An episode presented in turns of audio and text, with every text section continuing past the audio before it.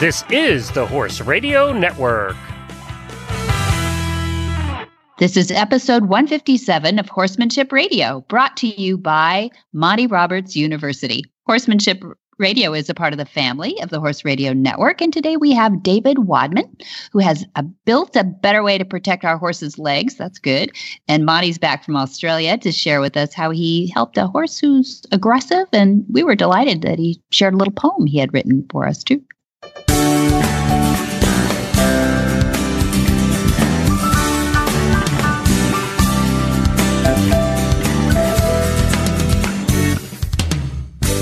This is Debbie Loucks, and you're listening to the Horsemanship Radio. Thanks for joining us. Horsemanship Radio airs on the 1st and the 15th of the month, and I have producer Jen with me as always. How are you, Jen? Greetings. I am very well. Thank you very much.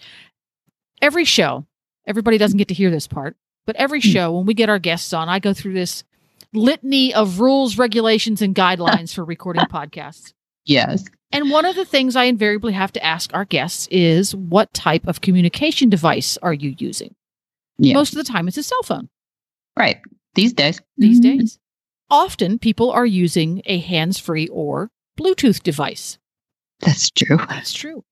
And I am so excited because our guest today is making use of Bluetooth to help horses. That was so cool. Well, that's very cool. I'm glad you made a note of that too, because I really feel like these these horsemen who are coming out of the flyover states. I, I love you guys, but I don't think of you know the mountain states or some of those places as a hotbed for technology. And darned if they didn't figure out the most efficient way to use technology to help our horses' legs. I, I love the idea. This is I, great. Yeah. And, and why didn't we think of something? You know, it, it just takes somebody who really is noodling out a problem and said, How do I fix it? And then grabbing for technology. You know, these days, this is really happening like evolving daily that we're figuring out how in our houses to make te- technology work better for us even to build community with our friends and family and i think you know people are getting on the Skypes and the Zooms and the all these different ways of seeing each other, FaceTimes, uh, where they didn't want to before. Really, you know, mm-hmm. wasn't a phone good enough? But they're doing it, and I, I just uh, the ingenuity of people is is just boggles my mind. It it's is. really fun. It's really, it's really cool. And then when Monty comes on to talk about how he helped this horse in Australia, it's just it's almost the polar opposite in that it is completely and utterly low tech mm-hmm. 100% hello, common sense, practical thinking. And the two marry so well in this episode. Oh. I'm really excited to hear about it. Yeah, it's all about relationship. All about relationships. And we're going to get right to our first guest right after he we hear from our title sponsor, Monty Roberts University. Yeah. Hi, I'm Monty Roberts, and I'm dedicated to training horses without pain. You can learn to do it too on my Equus Online University. Western, English, the beginner, or the advanced rider. It doesn't matter. You can connect with other students online too, on our forum, and there's a new lesson every week. It's a lifetime of learning for you on my Equus Online University at montyroberts.com. Utah inventor, competitive team roper David Wadman worried about tendon damage to his horse's legs, knowing that heat in the legs can cause tendon damage. So he developed a horse boot to reduce temperatures on horses' legs. His solution? A smartwatch for horses. Now CEO of Zebra Equine Technologies, David started in high school in the late 1990s to turn his love for horses into a profession by making the investment in several horses. Embedded in athletic boots, the Z Boot features a Bluetooth sensor that sends real time leg temperatures readings to their mobile app. Horse owners now have assurance that they are not overheating and potentially harming a horse's leg. The boots also feature a layer of cooling cells and a patented new layer of impact protection, making it the smart boot on the market and only available at zebraet.com. Well, welcome, David Wadman of Zebra Equine Technologies. That's a fancy name for a horse product. How are you? Good. Thank you for having me. Oh, I'm really glad to have you. It was fascinating as we were talking off air first. You were just out in Forbes magazine. Now, that doesn't happen to too many ropers, does it? It doesn't. We feel very honored, and we uh, just so happened to spike onto the right people trying to cater their demographic that they're interested in the, the wild, wild west, apparently. So. Yeah. Yeah. Well, it's great because I, I, love that horses actually make it into mainstream media too, and, and that people get to learn a little bit about horses. I think it's fascinating. Really, your product is fascinating, and that's why you got in there. But I think it's fascinating the story of how you came up with something that wasn't out there. And you know, it's it's hard these days to come up with new things under the sun. But maybe with horses, it's it's not so much because you found a conundrum, and I was hoping you would tell us a little bit about the conundrum. And I'm just curious about the whole process.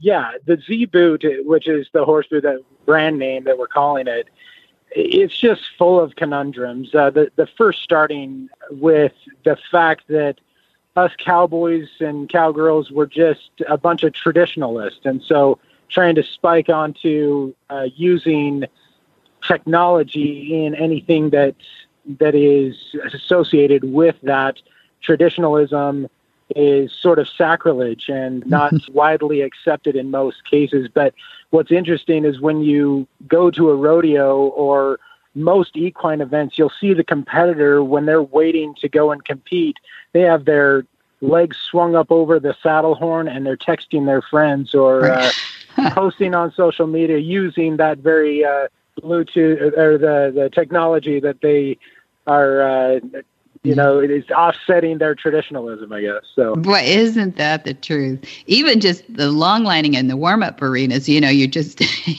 I've never seen so many phones. It's it's like going to a high school. Yeah, yeah it's pretty exactly. funny. I love though that you developed a business out of a need, and that's you know that's you didn't do it the other way around, which is clever. But we do have this problem of having to protect our horses and their legs, and but but just covering them up doesn't doesn't do any good for the heat in the legs. So I thought, you know, first thing I wanted you to do is tell us a little bit about the problem with heat in horses' legs, so that we know what see, setting the scene for the problem. Yeah, sure. And and the the thing about uh, me developing the Z boot was uh, I'm a client. Uh, I, I, buy horse products. I buy tack, and I bought the traditional uh, neoprene sports medicine boots because that's at that time that's what I felt was protecting my horses the best.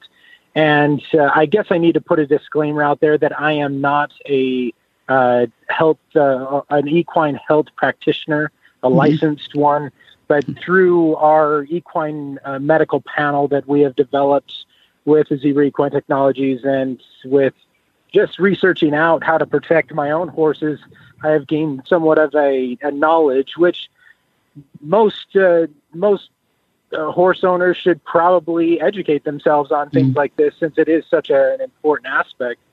But uh, to make a really long medical equine medical argument into just a short sort of a conversation. okay. Basically, what I found with my competitive horses that I was competing on quite a bit through 2016 and 2017 was I saw their tendons swelling up and I didn't know what was happening.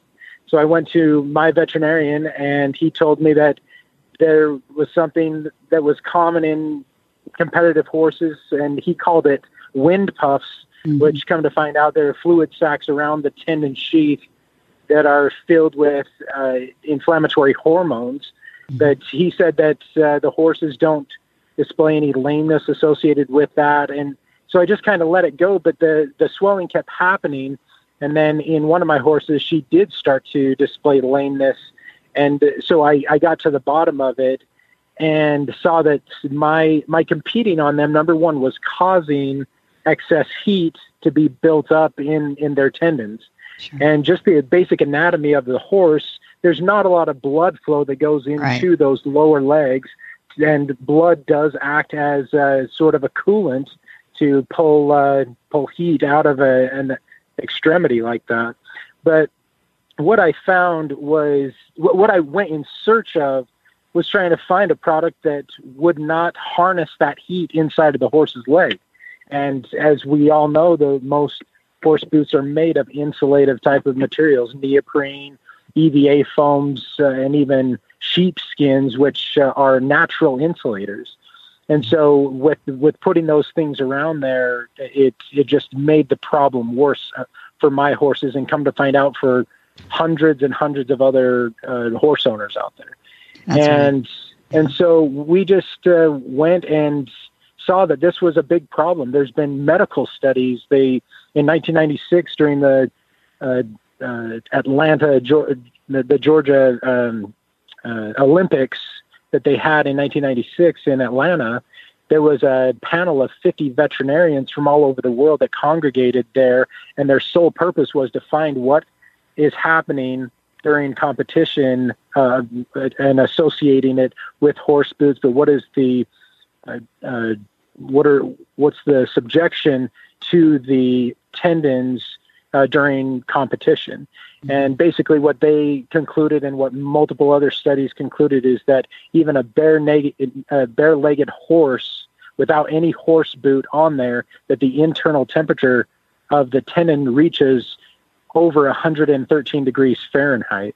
And mm-hmm. come to find out from the laboratory studies that they did, at 113 degrees, 80% of tendon cells, which are collagen, collagen cells, they die in a petri dish at 113 degrees. And so, without having anything wrapped around the horse's leg, uh, those temperatures are being reached because of what we're asking the horses to do, uh, the weight of the rider, the weight of the tack. All of these things contribute to those higher temperatures, and that is uh, uh, uh something that that came to me and uh, opened me up to what was happening to my own horses and then finding out that I the, these horses are my business partners. They're my friends. They're uh, they're an investment that I put a lot of money into, which most of us do into our horses. And I wanted to protect that, and so it sent me on this mission trying to find something else, which I, I did not find. So. You did not find, yeah. So you had to start patching something together yourself. What what what are some of the early iterations? What did you figure because you're not a, you're not only trying to protect the leg, but now you're trying to actually cool it down because we see that these temperatures without anything on the leg are too high. So you're actually going to go the other way. Yeah, correct. So uh, there's since since we started out and until now we have our finalized product. There's been 51 versions or 51 prototypes wow. that we have built with different cooling materials, with battery powered cooling uh, sorts of uh, contraptions, uh, different materials, and uh, uh, different exteriors, not using neoprene, perforating materials, all all sorts of things, just to figure out what the how to how to induce a lower temperature than what we were using in the same boots. But uh, one thing that we did find, and this is where these additional conundrums come in, is that the horse leg puts off a lot of heat. And there's a lot of energy that is coming out of those lower tendons. And so so trying to harness that energy while wrapping putting putting something around wrapping it and encasing it is is extremely difficult. But uh, with using what we call it's called phase change material and it's a patented uh, form of phase change material that is organized into cooling cells through the boot, and they're they're specifically placed around the tendon and into the places where a lot of that heat is amplified. But we just uh, were able to focus that phase change material on there. And what phase change material does is it starts off as a uh, solid. Uh, in our in our horse boot, it's more of like a uh, a hard gel, I guess is a good way to put it, kind of a gel but uh, it will start off as sort of uh, a little more solid. But then as uh, the horse starts working out, the phase change material is a is a heat extractor. It uh, it mm-hmm. wants to it finds whatever heat source it can and pulls the heat uh, from the horse's leg. And uh, time after time, comparison to other boots, uh, the the Z boots is because of that active material in there. Mm-hmm. It it has an impact on what uh, heat is subjected to the uh, the horse's tendon.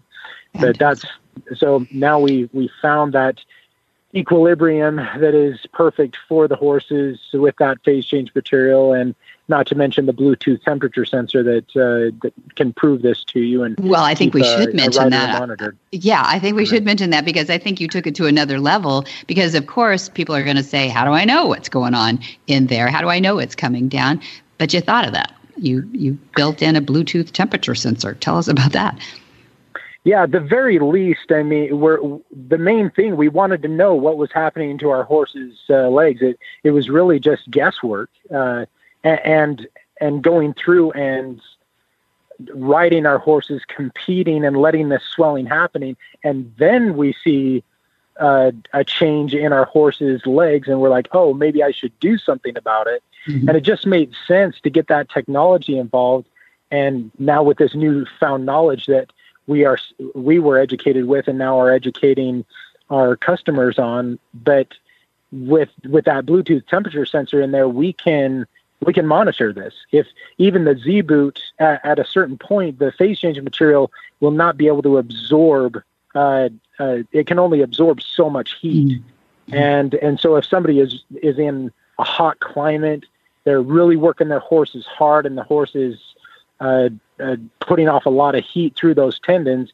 It's going to that uh, that phase change material is going to soak up uh, as much as it can until it can't soak up any longer. And so uh, when somebody knows that that that point has been reached through the through their smartphone with that real time temperature readings uh, that's put off by the boot in the Bluetooth temperature sensor, then that's where they will know that hey, I need to recharge these boots or I need to uh, put some other boots on. Mm-hmm. It's uh, it just takes the guesswork out of how to take care of our horses and it gives the rider a little bit more power on uh, on on that higher level of care. Yeah. So you could actually I, that's a great thought that you could have two boots and you could be rotating these two, I suppose, as one heats up. Does it cool down pretty quickly? Um, again, it depends on what ambient temperature uh, mm, it's true. subjected to. Mm-hmm. But uh, one easy way, what we found is some of the uh, professional cowboys that we've uh, given uh, some of the first pairs of boots that have come out uh, what they're normally used to is uh, hanging the boots on their saddle, throwing their saddle in their horse trailer, and then driving oh. down the road going to the next rodeo. Yeah. But uh, as we all know, the the horse trailers are basically like a metal box, and so whatever the sun is hitting that thing is just making an oven inside of the right. of the uh, horse trailer. Uh, what's nice about the Z boot, it it actually has a uh, a mylar uh, protective barrier that any outside influence from like a like the inside of a horse trailer or the sun directly pounding on the boot will not penetrate the phase change material, and uh, it will the mylar barrier actually uh, protects that phase change mm-hmm. material so it can focus completely on the horse's tendon. But if they uh, have left their saddle in there for a couple of days and it's been 130 degrees inside of their trailer, they can actually take the Z boot out and dip it into water and the all of the the circuitry in there for the Bluetooth is completely waterproof. But they can dip it down in there for about three minutes, and that heat leaves the the uh, okay. cooling cells, and then uh, they they just wait for the boot to uh, dry off or wring it out, whatever they want, and then they can slop it on there, and it's completely recharged. So that's fantastic, fantastic. You're a smart guy. Um, this is oh, thank you, you. Know, ama- amazing uh, technology for not being, you know, as as you said, a technology uh, major or anything, uh, any uh, any deep training in in uh, veterinary medicine or anything like that. But you've got some great stuff. So. Um, why why does Forbes pick up on it? Is it because uh, somebody is lurking around the rodeo grounds and listening for for new businesses, or how did he find out? Well, I think uh, so. We have feelers out there uh, for for just ways that we can get the the name of the Z boot out there. Ah, and uh, they just were attracted to the entrepreneurial side of it. Uh, and and to your point, I think when we have a passion and when we want to, uh, w- which horses are for me, and they're they're basically my life, which uh, which a lot of people associate with. But uh, when when that happens, and especially when you have such a high level of respect for these animals because I think one way you can offend a horse owner uh, mostly is if you call their horses their pets.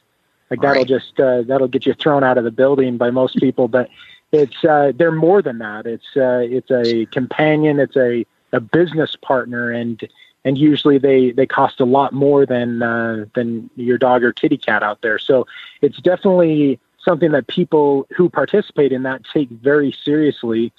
And so, but but with that uh, passion that I have, it it, it was it, it had to be done. I, I had to find a way that I could help my horses out. They were they were helping me make a little bit of money down the rodeo trail. They were they were giving me their all, and it was I figured it was just the least that I could do to figure out a way that I could make it more comfortable for them and also to increase their longevity. But uh, because of that uh, that path that it took me down, and just trying to uh, educate people on how they can take better care of their horses and use technology to uh, in, increase their capabilities as a horse owner. I think that's what uh, uh, Forbes was attracted to, and they saw that some of their demographic that they they reach is interested in in the horse stuff, even though they may not uh, necessarily have horses themselves. So. No, I agree with you. I, you know, it does. Uh, we always tease that uh, people think that everybody who has horses is pretty much broke, but I th- think there's a lot of people trying hard to make a living so they can keep horses out there too. So I love that you're supporting sure. that, and and you're uh, supporting the health of horses like this too, and really seeing it from the horses side that um, it, I can't tell you how many trainers have said things over the years to us like, um, gosh, I worked so hard to fix a problem that I was creating all the time. And I think yours your story wow. is exactly that, right? Um, you know, we we sometimes don't look at the root of the problem and just stop it before it actually becomes a problem. And and that's actually just education. And what I love is that you're sharing that with everybody out there too. You didn't just keep this, you know, you didn't just uh, lock these on down to the, your horse alone with uh, some duct tape and go on down the road. You actually made it a business. Sure. Is it pretty exciting? Uh, feeling like you really uh, invented something and and made a difference in the industry?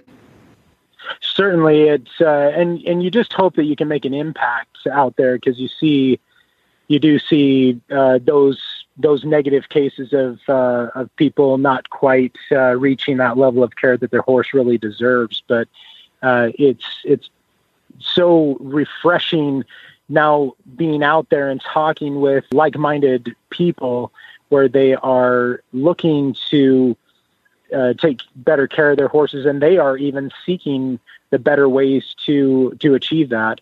But yeah, it's it's been such a great thing, and uh, to to just coincide with my passion and helping other people to to see that. But uh, it's it's definitely I, I feel like I found my calling, so to speak, Yeah, just being able yeah. to be around uh, the animals that I love, and uh, hopefully creating uh, more products in the future that will increase their uh, comfort levels as well while we uh, while they take us down the road. So. That's great. Well, David Wadman, we'll be watching you to help our, our horses have better lives too. I appreciate you, and I'd love to have you back with the next time in, in go rounds. You know, um, and Oh, good sure. luck to you in your competition too. Uh, you deserve it.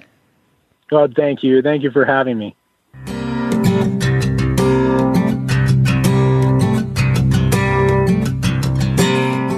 Cavallo Horse and Rider offers a wide range of innovative products that provide comfort, protection, support, and value for you and your horse.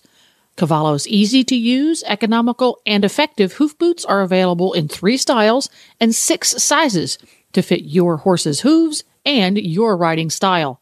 Cavallo's got your back too with their total comfort system saddle pads for English, Western, and Tucker saddles. Look for Cavallo's simple, sport, and trek hoof boots and saddle pads at your local tack store, or you can visit them online at cavallo-inc.com.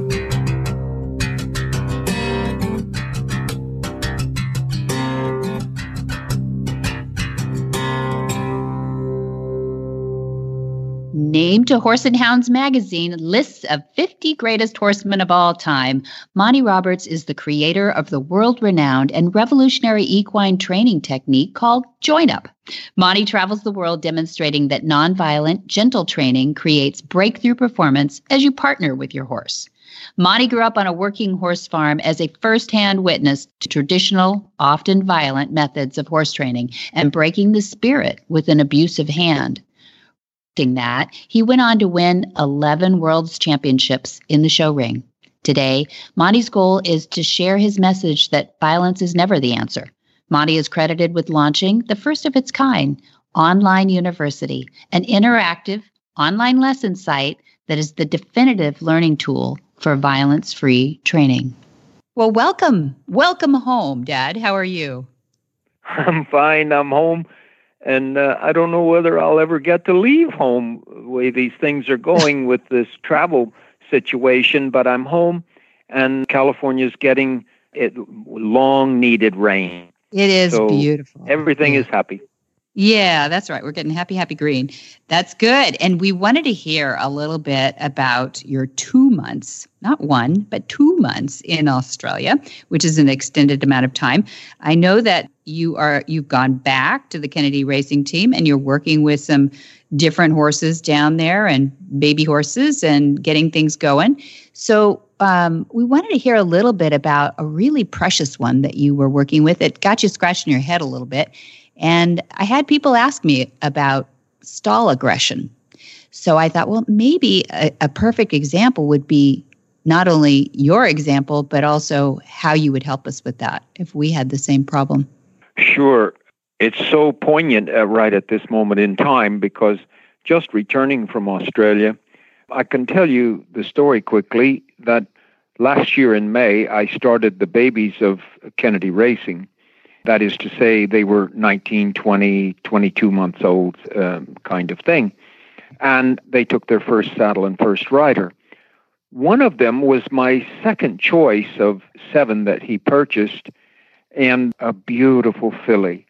My first choice was a colt, but this filly was to dream for. Mm. Beautiful filly. And I didn't know the pedigree that well but her sire's name is Dissident. And that should have told me something, I guess. but he was a champion on the racetrack. And um, they said a very sensitive horse and uh, had no record at all. The, the, the foals were running, but not well, you know. But I loved this filly, and I marked her very high in conformation. And I loved her in the round pen, too. And she was um, sensitive very, very quick to move this way and that way when you made little gestures. And my top pole, training off pressure, was taken very seriously by, uh, by her, and she would kick at you when the pole even touched her. It's the spongy pole that goes on their side, and they learn to move away from it.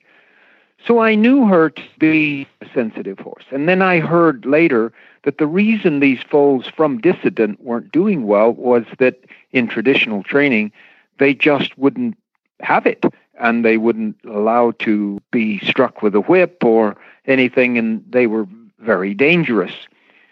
So the filly went along doing okay. She had a little injury to a shin and she had some time off. And when she came back, she was quite full of energy. Mm-hmm. And by the time I got there in January, the people in charge of the stable at Kennedy Racing said they couldn't even catch her in the stall, mm. that she was very aggressive. And they go through the door and she would come at them. And I said, What? Um, mm. You know, and I know they don't hit horses. So mm-hmm. what is going on here?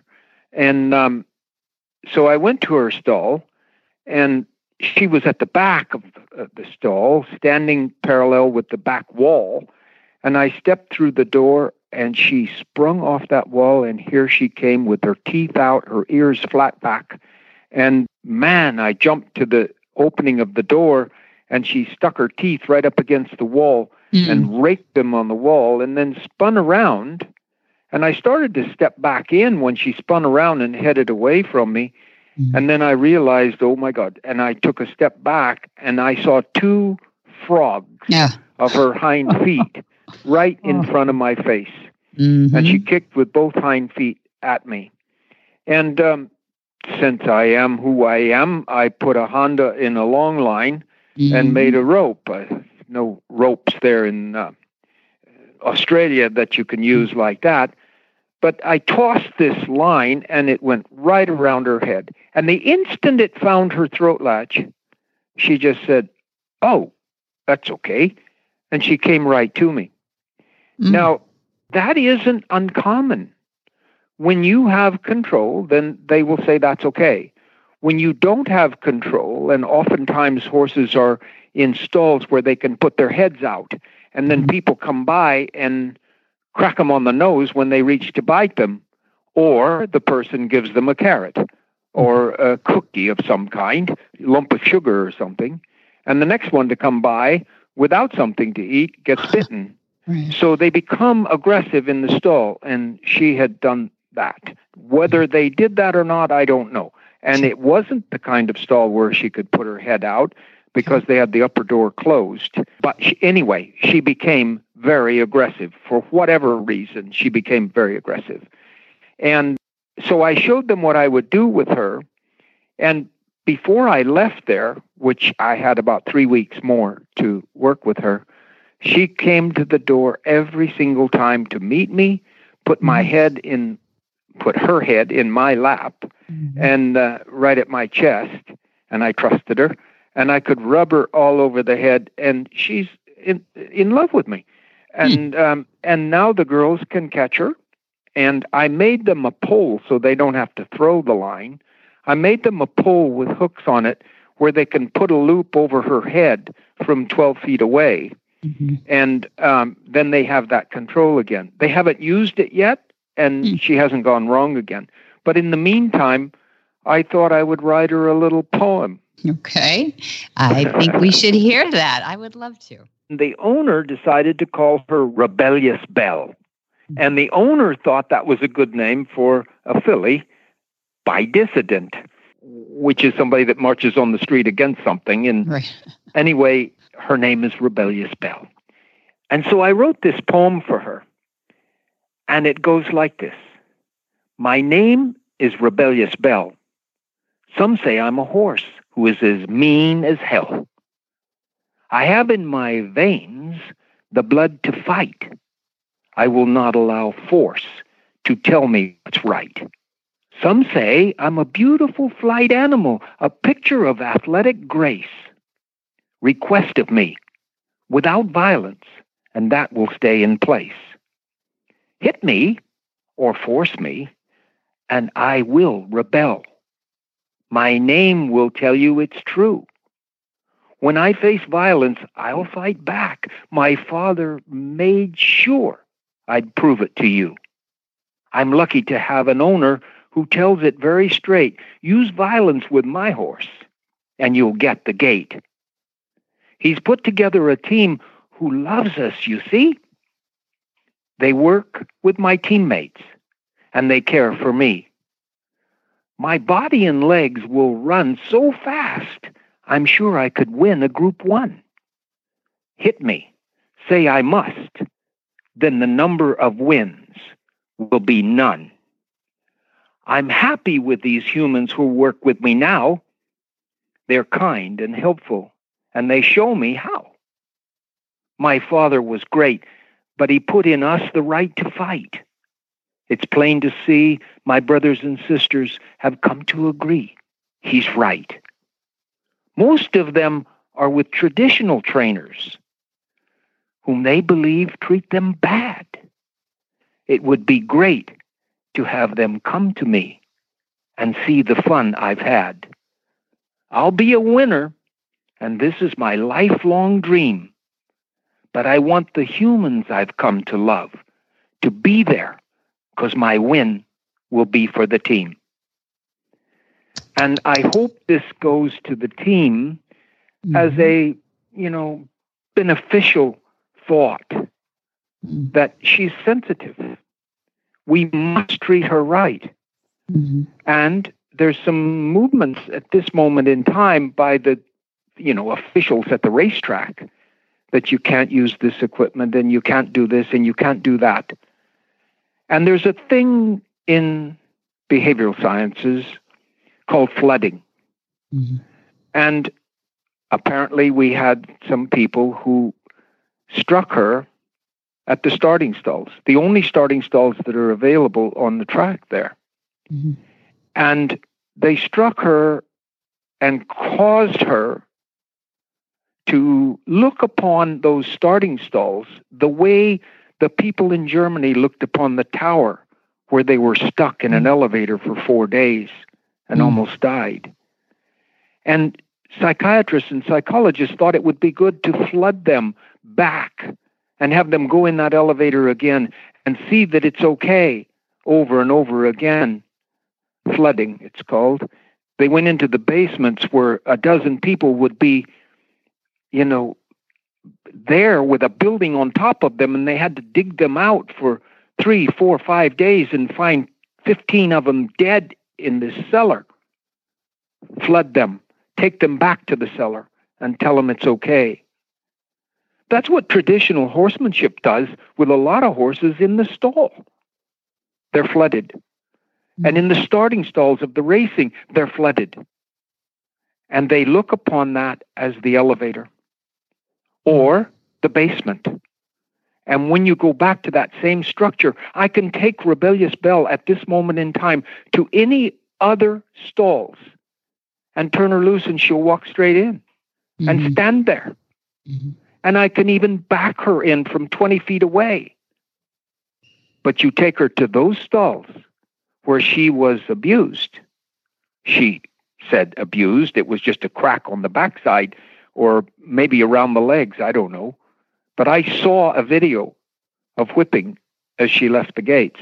Mm-hmm. And she said, that will not be tolerated. But mm-hmm. only at those gates. That's my tower. That's my elevator.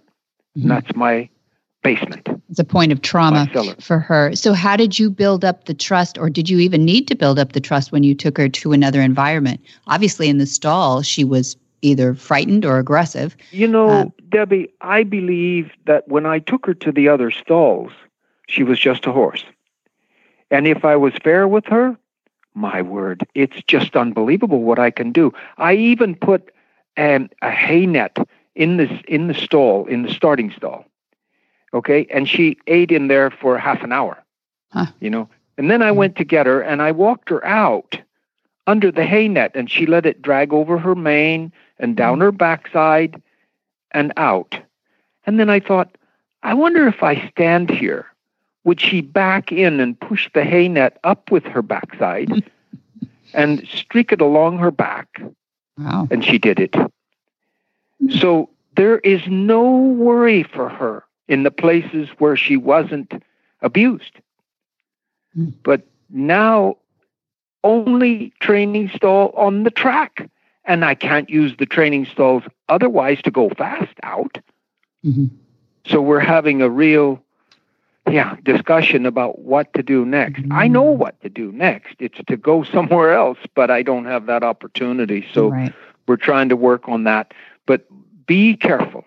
Use complete and utter caution when you're dealing with a horse that would be aggressive in the stable.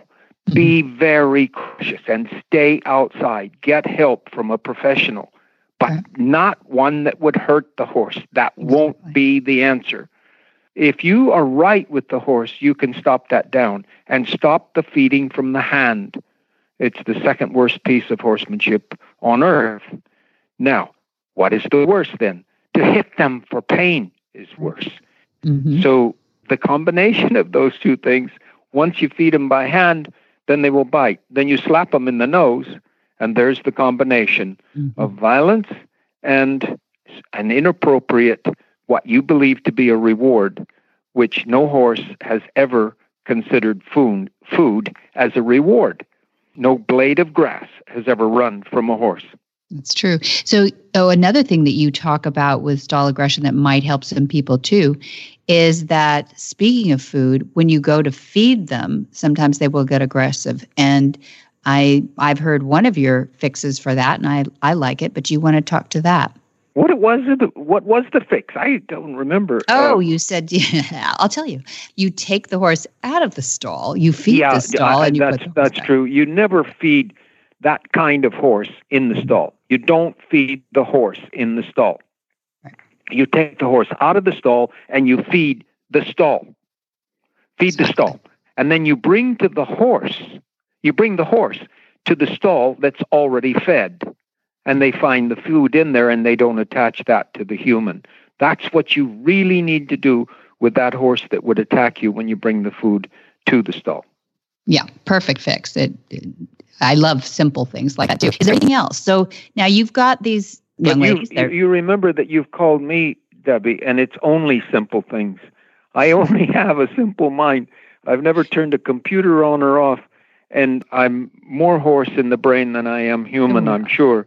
And that's simple. Keep it simple. Possibly i think keeping it simple is, is always the best fix but you're a deep thinker as far as observation goes and you you note what things work for a horse and what don't or maybe you know it because you are a horse so we'll put it either way but are there you you took these two women and you've now put rebellious belle in their care and when they go in the stall you said they haven't had to use this loop so she's coming to them but talk a little bit about so let's just say her- she happens to have her butt turned toward the door when they open the door what's the first thing they should do Well, exactly. And they they've mentioned that several times when she has her head in the corner with her tail faced toward the door or when she's turned and facing directly away. And then you roll the door a little bit and close it again. And then you walk a couple of steps and come back and open the door again and close it again until she turns and looks toward the door, even if she's at the back side. Then you step in, and your shoulders are on a 45 degree angle to your horse. Your eyes are watching the horse, but not directly on her eyes. You're not challenging her in any way. So, if she would take a run at you and try to bite you, you, you, you see this out of the corner of your eye and you step out and protect yourself. If she walks over and is kind to you, rub, cajole, mm. love her, clip onto the halter or put a halter on her and then go about your your work but in this particular case it's very strange that you put a saddle on this filly tied up in the in the stall you can put a saddle on her. And when you go to girth it up she'll try to bite you. Mhm. and and you would think oh the girth much must hurt. Well it's a soft girth and it it doesn't hurt and it doesn't hurt any other horses. So i don't know. She's learned to bite. And i said hang on a minute. Start to put that girth up again and she would go to bite and i school her with the dually halter Mhm. and I'd turn it loose and leave her there. Now girth it up again. And she'd start to bite, and I school her with the dually halter. Now girth it up again. Well, I learned that I asked them, when you girth up later and tighten it again, does she bite at you? No, it's just the first time. Hmm. So now they put girth up twice. And they take it off and girth up again. And she's learning that girthing doesn't hurt her. But for some reason, she decided, and maybe somebody pinched her at some time with the first girthing. Mhm. Horses never forget. Yeah. Uh, Ulcers, do you eliminate ulcers from the possibility first before you? Absolutely, and and we have had her X-rayed for two two reasons there because they had a sand roll, and and I saw this sand roll, and it everybody was standing around loving the fact that they go in there and play and and roll in the sand, and I looked at it and I went, oh my God, and they were licking the sand off of their feet, and we did tests on each horse. There's ten in the barn, all of them full of sand Right. that is disastrous. So they chained up the sand rolls and we stopped that. So we x rayed the, the ventral portion of the stomachs, and there it is. Uh, there's the sand, but we're getting it out of them now, and everything's back on track again. But they used too fine a sand and they kept it moist so that it wouldn't be dusty Mhm. and so forth. Um, we're checking to see that they're getting all the minerals they need but they don't have to have a sand roll. I went over to the racetrack sand roll that they have for the horses that ship in, hmm and I waited there until somebody put one bowel movement from a horse out there in the barrel, and then I collected it and, and checked it full of That's sand. Ah, that's the worst. So everybody in, in Australia now has sand rolls. They love these sand rolls. Well, go ahead, folks. Your horses are full of sand. Mhm. Well, you can use a more spongy dirt base. I, I think those, you know, like Mustangs out in the desert, they they love to roll in those Oh, holes. yeah. But And yeah. there's things you can use, Debbie. There's Mhm. things you can use. There's even things you can use that if they do eat it, it's digestible and goes Yeah. through them. true. And and that's what you have to do. You you Mhm. you cannot put fine beach sand Right. in there. First of all, it has salt in it, so they Yeah. they think that tastes good, and uh, they take on too much sand.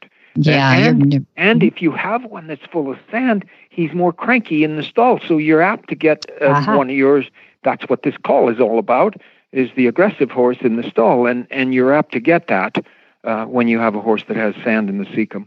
Mhm. So ask your vet how to get rid of that. That's Celia, I think, or you, you've got. Check with your vet, and Mhm. you can take any amount of fecal material from a horse and put it in a bucket and just run a hose in there and sort of spread it around. And when you get the bucket full of water, take a, uh, the rake handle and stir it, and then put the hose back in there and just let all of the light particles will lift off the bottom and drain out the top. And when the water is clear, then you can pour it off and you come right down and you watch down in the bucket just like you would a pot of water in, in the stove with some rice in it or something. You can see it down there. And each of these horses had a tablespoon, at least a tablespoon of sand in the bottom of the bucket. We put them all in plastic bags and named them and so forth and so on so the vet could could work on it. But there wasn't one horse that had less than a tablespoon of sand coming through the cecum. Now the cecum drops down; it's like a, the U in the uh, pipes under your sink, and the sand falls in there, and you don't even get any sand out with the fecal material until that Until thing is full. full. Yep. So Yeah. it's something that everybody ought to watch, and it makes cranky horses, and they will be angry in the stable because of the pain in their stomach. Yeah, exactly. So there we go. So we've got a lot of stall aggression fixes for people, but a lot of it is just thinking through how we're creating those horses being aggressive, but also being fair with them to see what we can do to make their uh, their jobs easier. I even like the fact that you added slow girthing up. You know, a lot of people do that way too quickly, especially with a young horse too, and get them Yeah. really uncomfortable early. Yeah, check your girth, both sides of it, because it might bite them somewhere, and they just use your arm as a biting post. Mhm. So check your girth to be sure that it's a good, clean match to the skin all the way around. And every time you girth up, you know, do it lightly at first and then take it up later. Don't just whack it on as tight as it goes. And then also, if they do get cranky about it, school them for it, but then act upon it and girth up lightly, girth up more later, a couple of minutes later, and then more, maybe be just before you get on, and then ride. And when you come back, undo the girth and girth up again, and Mhm. undo the girth and up again, uh, so that they see that this business of pulling it up isn't uh, an invasion of their privacy. Hmm Yeah, it doesn't always mean you're going to go out and work either. So that's great. Thank you. Thanks for all the tips. So we'll we'll hopefully see some results from Rebellious Belle. When does she? I know they've got an upside down season from us, but when when would she be ready for races? Oh, she should be ready in the next month or so for racing, but I don't know if they have to train in those stalls. I'm Yeah. I'm worried about it, but they're doing a good job. Those girls are doing a fantastic job, and maybe you know maybe they can get it done with those stalls. But I'm anxious if it goes wrong again to have some stalls somewhere else that we can go to where we can go fast out of them. Because the more you ingrain these bits of behavior, uh, the di- more difficult it is to overcome them. Sure, sure. Well, thank you. Thank you for catching us up with a little bit. That's one story. I imagine there's one almost for every horse that's down there. So come back and tell us again, you know, how the horses progress. Yeah, the hopefully- next the next time you call about some problem like this, give me an hour and a half, and then Nah. uh, we can get through the whole thing. But now, I hope I've covered this subject well enough for you on the day, and uh, we can do it in 20 minute segments. Yeah, no, this is really great. Thank you. I'm sure a lot of people will be happy with it. Thank you for thank you for coming on. Thanks, Dad. Quite all right. Thank you and your team.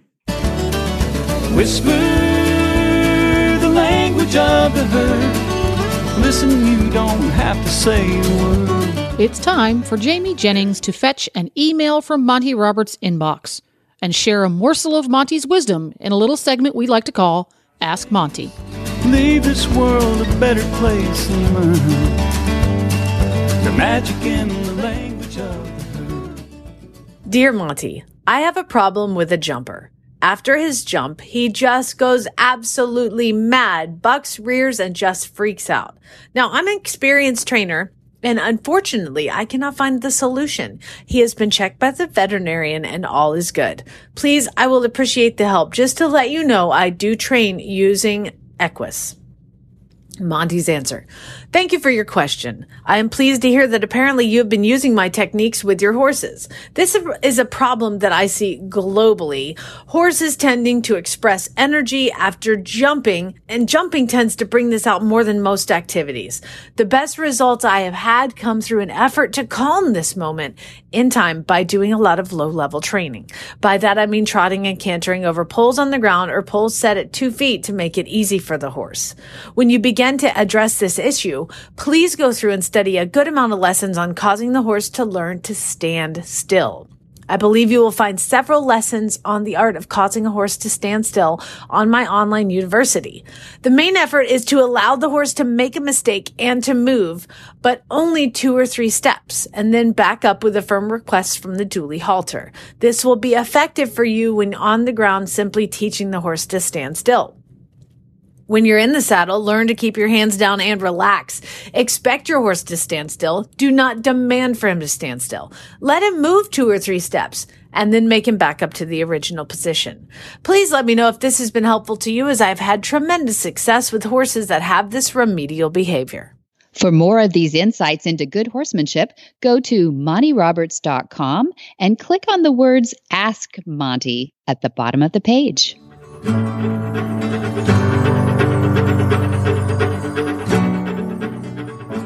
Imagine if you could take Monty to the barn with you. Watch and learn as he addresses each challenge with your horse and answers your questions too. You head to the arena and you work on each new lesson, knowing Monty's there to encourage you, all with violence free, tried and true methods. After all, he's been helping train horse lovers all his life. With his online university, you could be like Kathy, a retired teacher who just bought her first horse. Recently, I went to a tack shop to look for a smaller halter. I'm 61, just purchased my 14 hands POA the day after my birthday, just a few weeks ago, after never having had a horse. And yes, that's crazy, but as a retired teacher who never had a hobby other than teaching, I decided to go for it. My hub- hubby and I have taken lessons this past year, but I really longed for a relationship with a horse. Um, the only other experience I'd ever had was to ride a horse in Philly, Pennsylvania, my hometown, when I was 16, and I got bucked off. And that- was it until I was 61. Um, well, the owner of this tack shop, um, just this precious lady, 84 year old lady, gave me a copy of this magazine, Equine Mon- Monthly. And the article I read in it was Horses Are Biofeedback Beings. And it was just so interesting. I really felt like I just found a pot of gold when I read it because in it it talked about Monty's online university and that I could have access to 575 videos for $10 a month. And before that, I was just searching YouTube for everything I could find, but truth, truthfully, that's just a pain. Um, I love that the uni videos are concise and they, they're in order. Um, they have extra notes and a quiz, and I just can't thank you enough for the huge blessing of your online university. It really has changed my life, and I will never be the same. Um, I've had my horse Jack now for seven weeks, and thanks to the videos, I've done join up with him, and it really worked like a dream. Uh, I had to do it in an arena, but it still worked thanks to Monty's lessons and the cues and the hand signals. Um, the ability to watch the lessons over and over on demand is incredible. So I also want to thank you so very much for making the online university affordable for this retired teacher. Thank you so much for all that you do for everyone who really wants to love a horse. Kathy.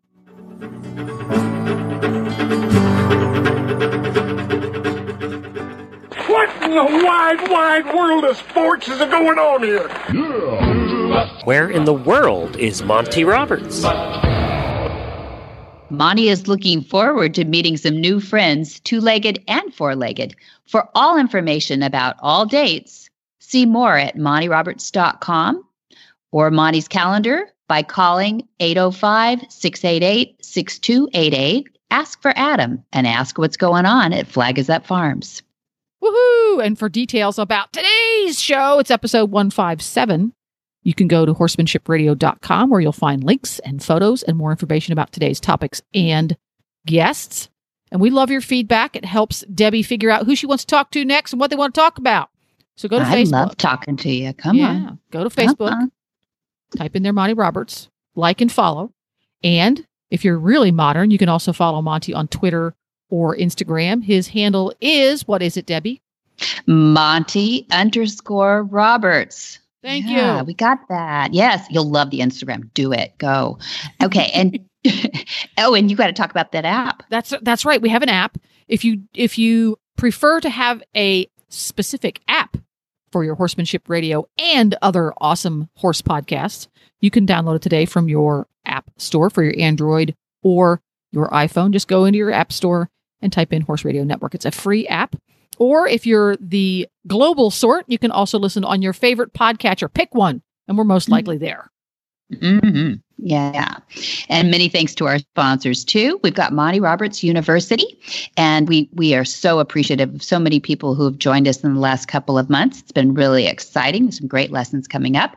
And also Cavallo Horse and Rider, who have always been supportive of everything we do, and we love supporting them as well. So you do too. Be sure to visit all the other great shows too on the Horse Radio Network at www.horseradionetwork.com. Until next time, have many happy horse hours.